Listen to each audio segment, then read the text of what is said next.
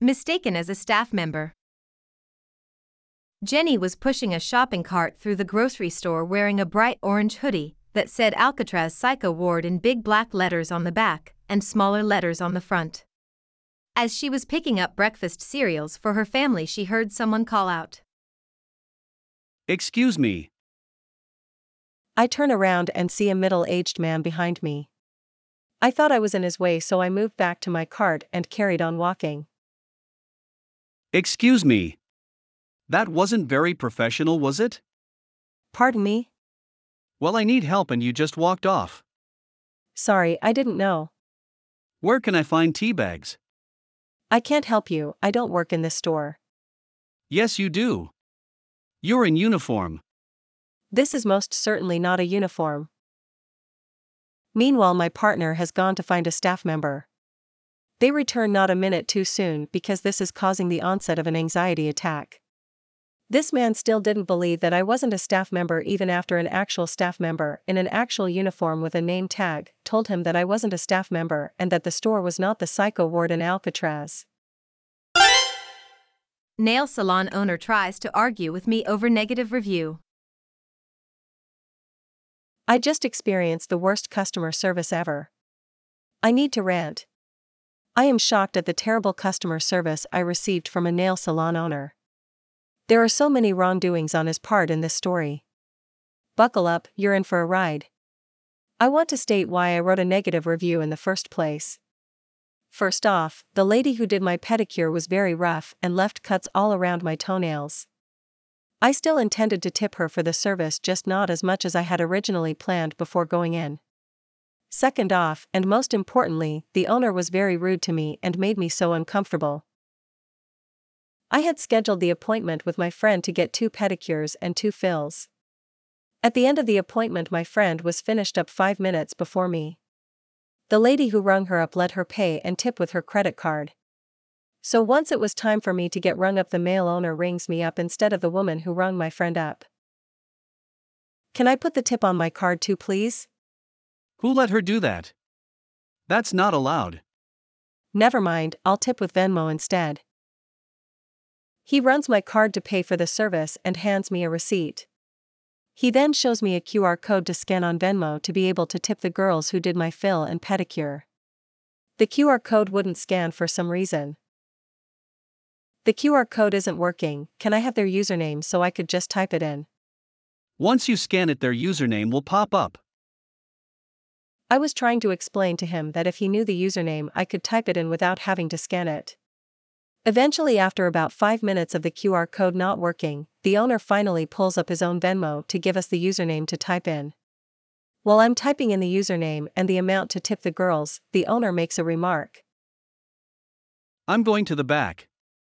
You're not going to run off, right? Right away, me and my friend looked at each other like, what the heck? He walked away before I could say anything, but everyone in the salon had heard what he said and were looking at me at that point. I finished sending my tip through Venmo and then walked out feeling very embarrassed and uncomfortable. Him making that comment towards me after I had already paid for the service and was just trying to tip the girls was very rude and made me feel like he was trying to call me a criminal.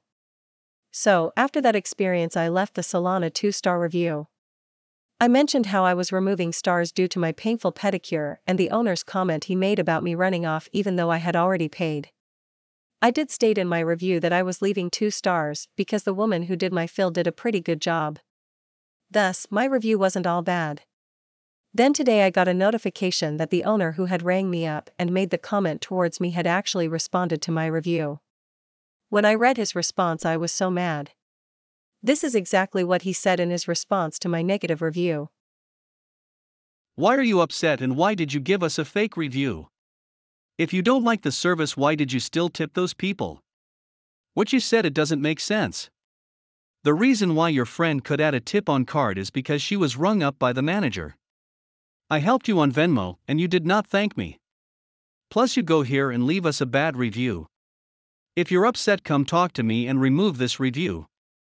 Instead of removing the review, I updated the review to a one star review instead of a two star review. In my update, I responded to his comment and asked if the manager can add a tip to the card, why can't the owner? I also explained how those ladies deserve every tip they get and that the real problem is the owner's comment and him making me feel like crap. Instead of trying to fix the problem, he argued with me and accused me of writing a fake review. After I updated my review, I then received a private message from the owner. Don't you have a better thing to do with your life? You are crazy. I didn't respond to the message and only took a screenshot of it. I can't believe a business owner would act that way towards a paying customer. I'm 20 weeks pregnant at the moment, and when I go to the nail salon, it's to feel pampered, not to feel uncomfortable and like I'm being accused of something. I also own a small business myself and would never handle a customer's complaint the way this nail salon owner did. I don't even know what to do next because I am so shocked at how I have been treated by this man. A part of me wants to post another update on the review and post the screenshot of the message he sent me. However, another part of me just wants to let it go because I realize he probably won't stop trying to argue with me. And just to add some icing on the cake, not only did he private message me, but he also reacted to my review and found it funny on Yelp. So now when you look at my review on Yelp, it says someone found this review funny underneath. How unprofessional is that? Anyways, I just need to rant and let this out of my system. This is the worst customer service I have ever received. This is false advertising. Jenny works in the windows department of a large department store.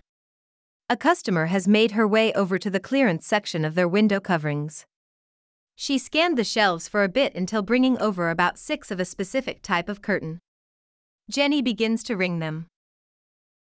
Whoa, your system is wrong. Those are supposed to be $30 each. Why are they ringing up as $60? There was a sale sign.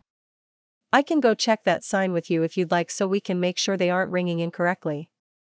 Yes. I'll show you. We made our way over to the sale sign.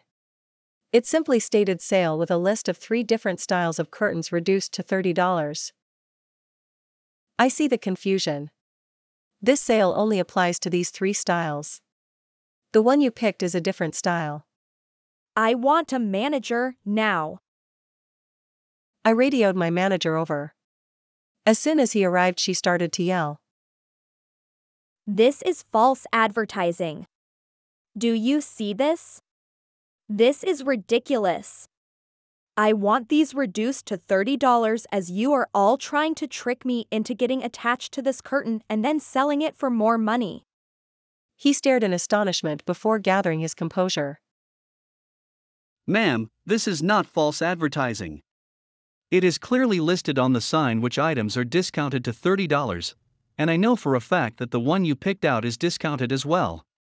That is a $150 curtain you have in your hands that is now reduced to $60. It is simply not listed on the sign. False advertising would imply that the sign is presenting false information, which it is not. She ended up just throwing the stuff on the ground and storming out. My manager was defeated and walked away to the back of the store. Well, it is official, I am getting out. I put in my notice today for my call center job for a large American cell phone company for over five years. When COVID started, they shipped us all home permanently, and since then, I have been working my butt off for them.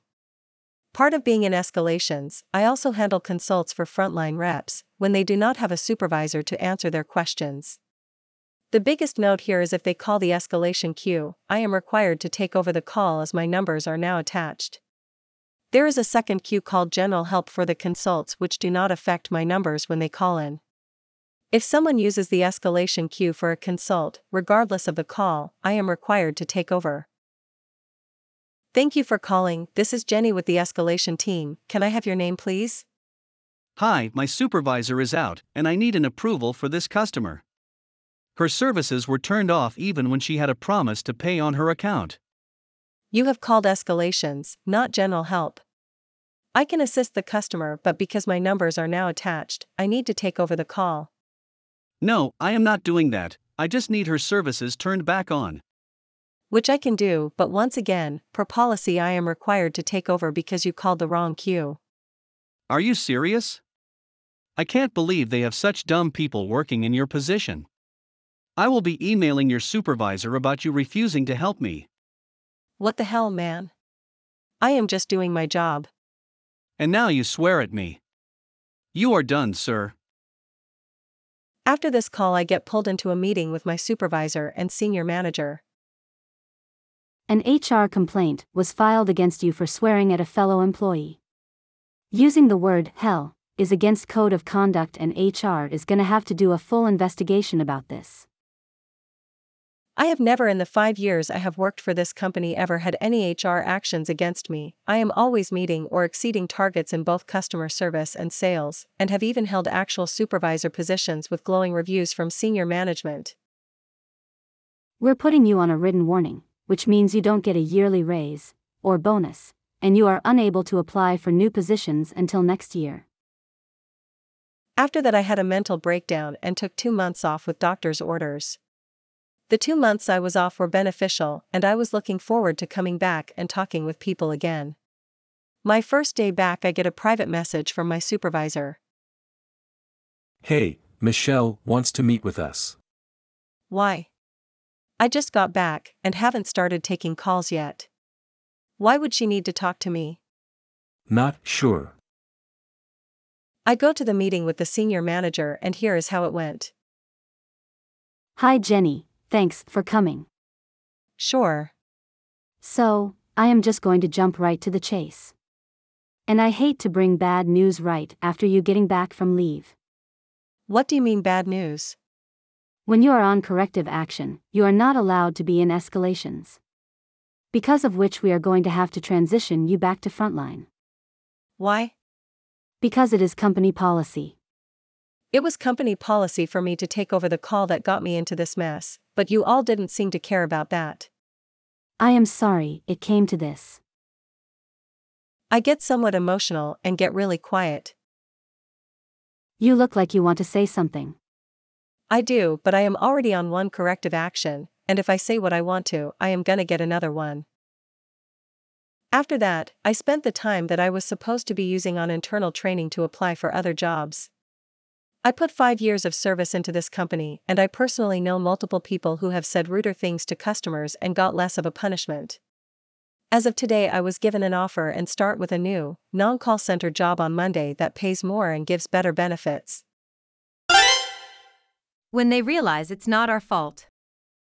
This past Friday, I was working an opening shift.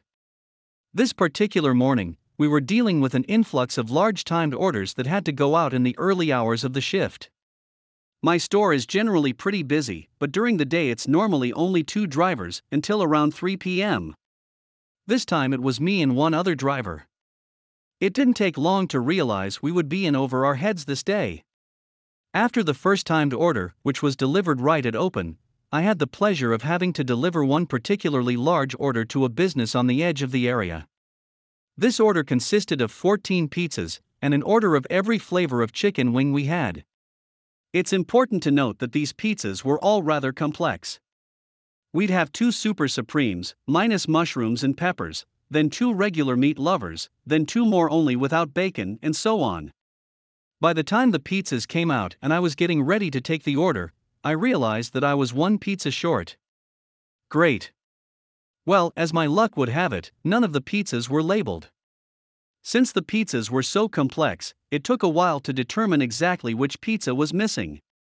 By the time we figured it out and had the pizza made, the order was already 15 minutes past due. And I hadn't even left yet. Order total was about $250, no pre tip.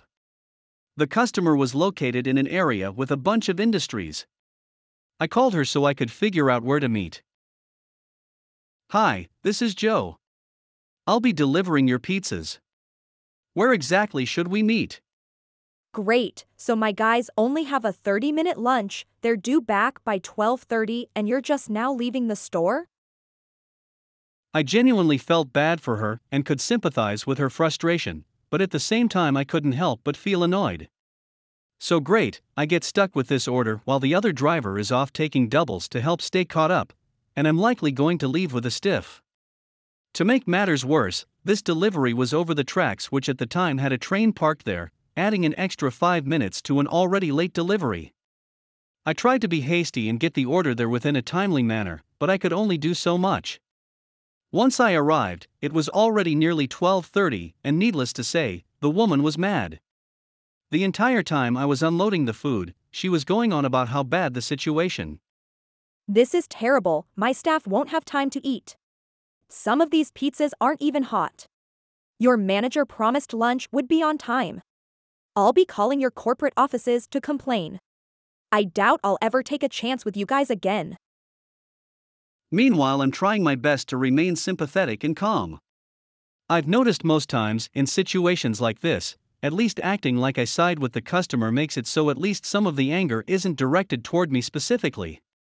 This time, it seemed to work well. Very well, in fact. So, I want to make sure if I give you a tip, is it to you or is it shared with the rest of the crew? Drivers keep all their tips. Okay, good. I know this wasn't your fault, so I want to make sure this isn't shared with anyone. I left happily with a $45 tip. Thank you for listening. We hope you enjoyed the stories in this episode. Share your favorite story with your friends.